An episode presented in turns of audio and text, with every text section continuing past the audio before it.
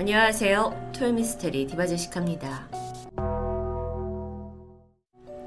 1927년 10월 31일 캐나다 밴쿠버에서 출발해서 미국 시애틀 항구로 항해 중이던 마가렛 달러호는 문득 멀리 보이는 작은 배 하나를 발견합니다.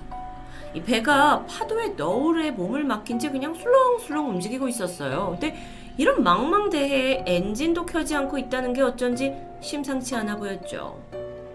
선체의 전체적인 모습이 굉장히 낡았고요. 돛대 또한 반쯤 꺾여 있었죠. 아, 표류하는 배인가 싶어서 성원들이 확성기를 들어서 소리칩니다. 배 누가 있나요? 하지만 아무런 응답이 없었어요. 이거 심각하다 싶었고 마가렛 달러호가 상대 배를 향해서 천천히 접근합니다. 그런데 왜인지 거리가 가까워질수록 악취가 심하게 풍겼어요. 몇몇 선원들은 그 악취를 견디지 못해서 구역질을 할 정도였죠. 이윽고 완전히 가까이 다가가서 본 이 선체의 모습은 참혹했습니다. 너무 낡았어요. 녹이 막 여기저기 쓸어 있고 가판에는 막 새 깃털들이 떨어져 있고요. 게다가 해초가 너무나 많이 달라붙어 있어서 이 배가 어떤 형체를 가지고 있는지조차 제대로 분간할 수 없었습니다. 그렇게 선내에 들어가서 관찰하던 한 선원, 발에 무언가 채였는데요. 그건 바로 사람의 두개골이었죠. 뿐만 아니라 배 내에서는 미라화가 이미 진행된 두구의 시신과 절단된 신체의 일부, 그리고 부서진 백골까지 발견됩니다. 황급히 둘러본 이 선실에는 분명 어떤 일이 벌어진 게 분명했어요. 많은 양의 피가 흩뿌려져 있었죠. 스토브 위에 올려져 있던 석유통에는 절단된 사람의 팔이 들어있기도 했습니다. 말도 안 되는 이 상황을 본 선원들이 아, 해적의 무차별적인 공격을 받은 거다라고 생각하게 되는데 이때 한 선원의 눈에 세 권의 작은 노트가 눈에 들어옵니다. 그리고 노트를 펼쳐서 내용을 보던 선원이 깜짝 놀라게 되죠. 안에는 지난 열달간 이 배에서 벌어진 일들이 세세히 기록되어 있었습니다. 때는 1926년 12월 5일 일본 와카야마현 선적 소속이었던 소형 어선 류에이 마루가 어획 작업을 하기 위해서 미사키 항에서 출발합니다. 한참 신나는 고기잡이가 이어졌겠죠. 그리고 배는 다음 날인 12월 6일 그 오전에 모모코 항이라는 곳에 도착하게 돼요. 선장은 엔진에서 약간 거슬리는 배기음이 난다는 것을 알고 있었습니다. 그래서 엔진을 재정비했고 12월 7일 오후 다시 어획을 하기 위해서 출발합니다. 약 100km 정도 갔을까? 거기서 이제 조업이 시작되었고요. 이들은 여기서 고기잡이를 한 후에 천천히 미사키 항으로 돌아갈 계획이었는데요. 그런데 상황이 순탄치 않게 흘러갑니다.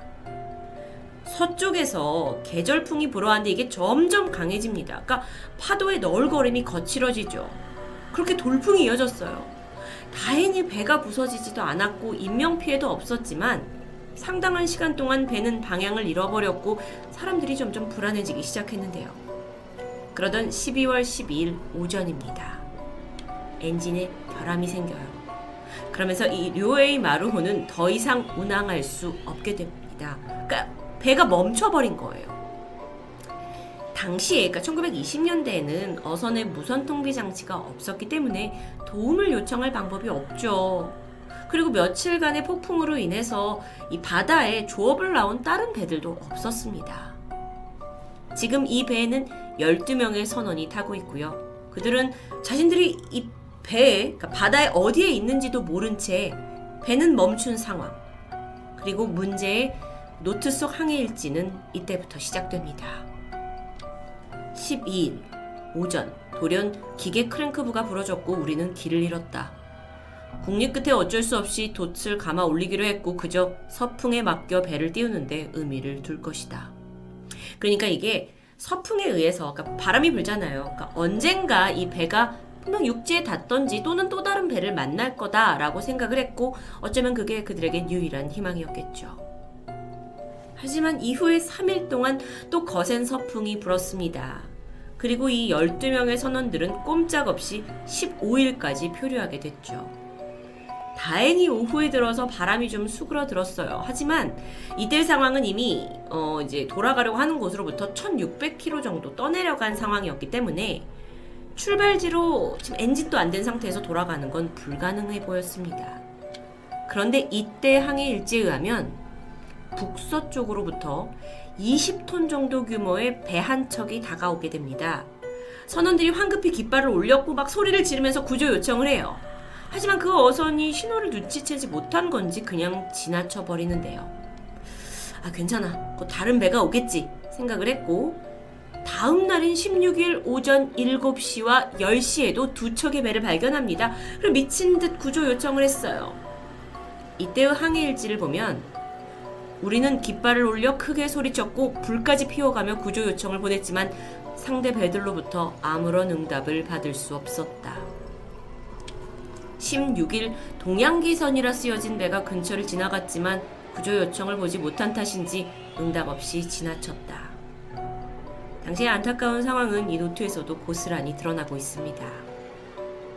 그런데 여기서 의문이 있어요. 그때 이제 목격을 했다던 세 척의 배가 물론 이게 대형 크기의 선박이었다면 그 물론 작은 배이 료이 마루호의 신, 구조 신호가 잘 안 보였을 수도 있습니다. 하지만 항해 일지에 따르면 세 척의 배 크기가 료에이 마루와 비슷한 크기였다고 기록되어 있습니다.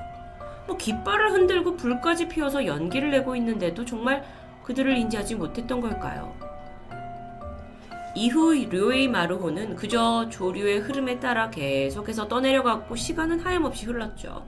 그러다 마지막 그 마지막 항구에서 미사키항에서 엔진 고치고 배를 띄운 지 무려 19일이 지난 12월 26일입니다. 선장이었던 미키 토키조가 역발상을 해내게 돼요.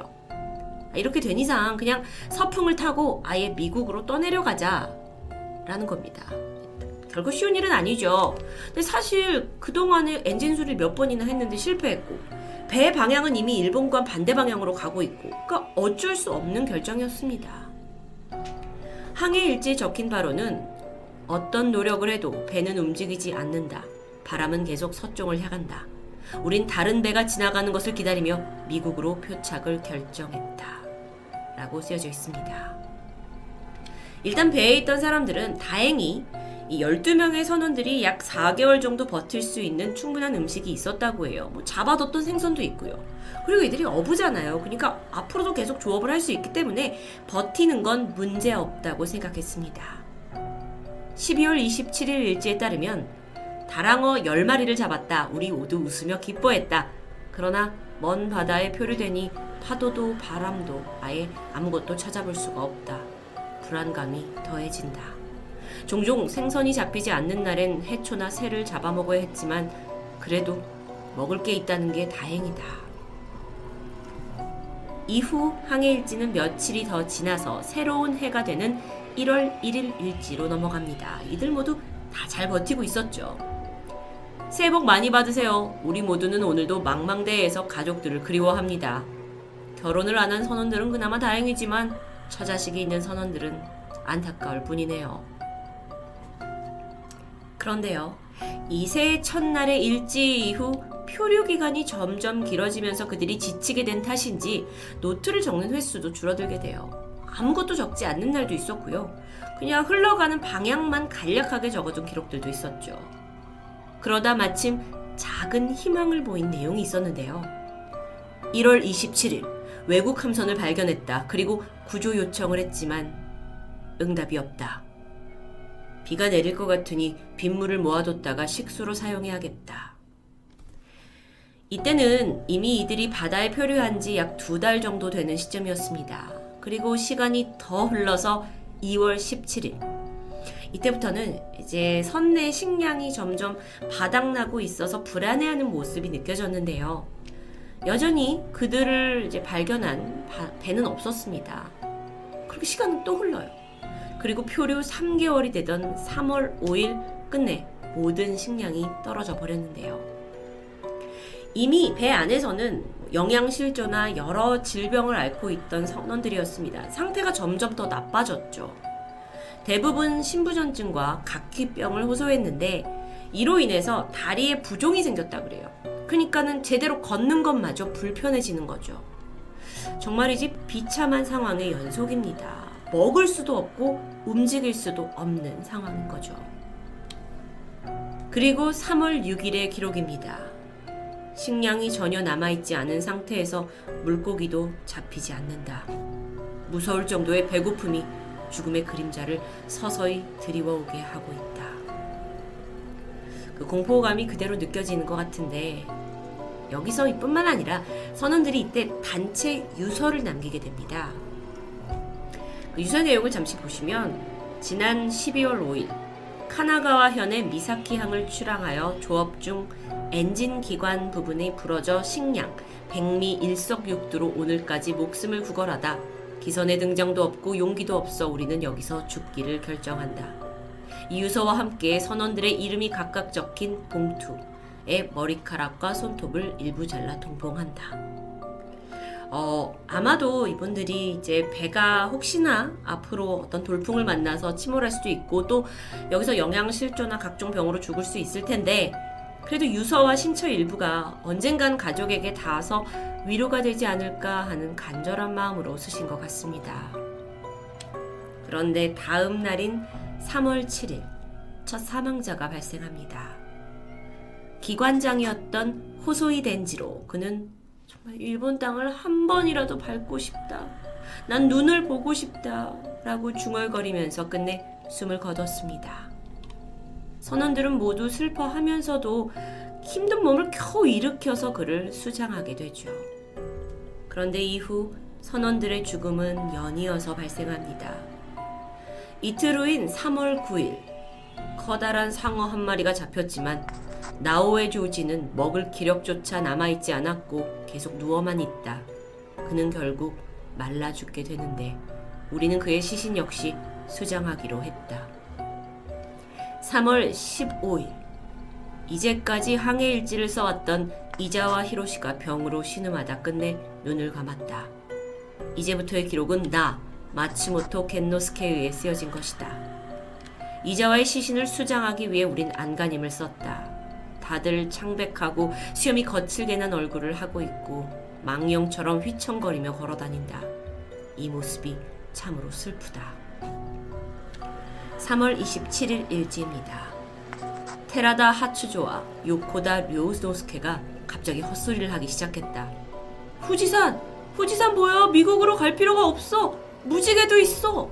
라면서 광기를 보였고 좌연의 갑판을 이로 바득바득 갉아먹다 고통스럽게 죽어갔다. 우린 말릴 힘도 없었다.